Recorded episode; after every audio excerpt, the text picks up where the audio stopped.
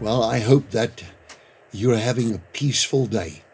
We were just talking about the word shalom, and uh, it's Hebrew, obviously Hebrew, and uh, it means complete, total, a state of total inner peace in you, lacking absolutely nothing, free from aggravation, free from, you know, I would say, attacks against you, that you would rise up above. You know, there's a book called Rising Above the Level of Mediocrity. You would rise up above all levels of the works of the flesh of mankind. And all you do is you see Jesus and Him crucified. You love the Lord with all of your heart and all of your soul and all of your strength and all that is within you. And you decide to love your neighbor as yourself also forgiving all people, all things. Now, I'm busy here and I find it very difficult actually. There's some prayers of the Apostle Paul, and here's another one. I'll just start on this one.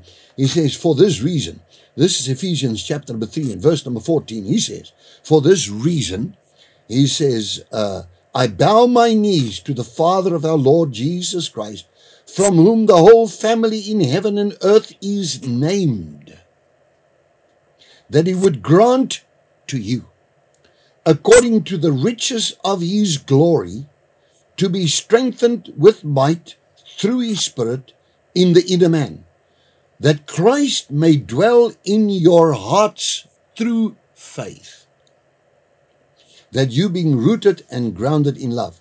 Let me stop on that verse 17, that Christ may dwell in your hearts through faith. Well, this is it. Faith is tested, and it's more precious than gold. When, when you are purified and you stay with God, when there is a difficult situation, you stay with God. Faith becomes really powerful under difficult circumstances to live out, to show that you believe and that you believe to the salvation not only of your soul, but spirit, soul, and body total salvation, that the road ahead is a road of joy for you, and that God will take care of all the enemies and whatever comes against you. Whatever it is, you are more than a conqueror. You are accepted in the beloved. Beloved, you are a child of Jesus Christ through your faith. And may you have that all conquering, overcoming faith in Him today. I love you and bless you. God bless you.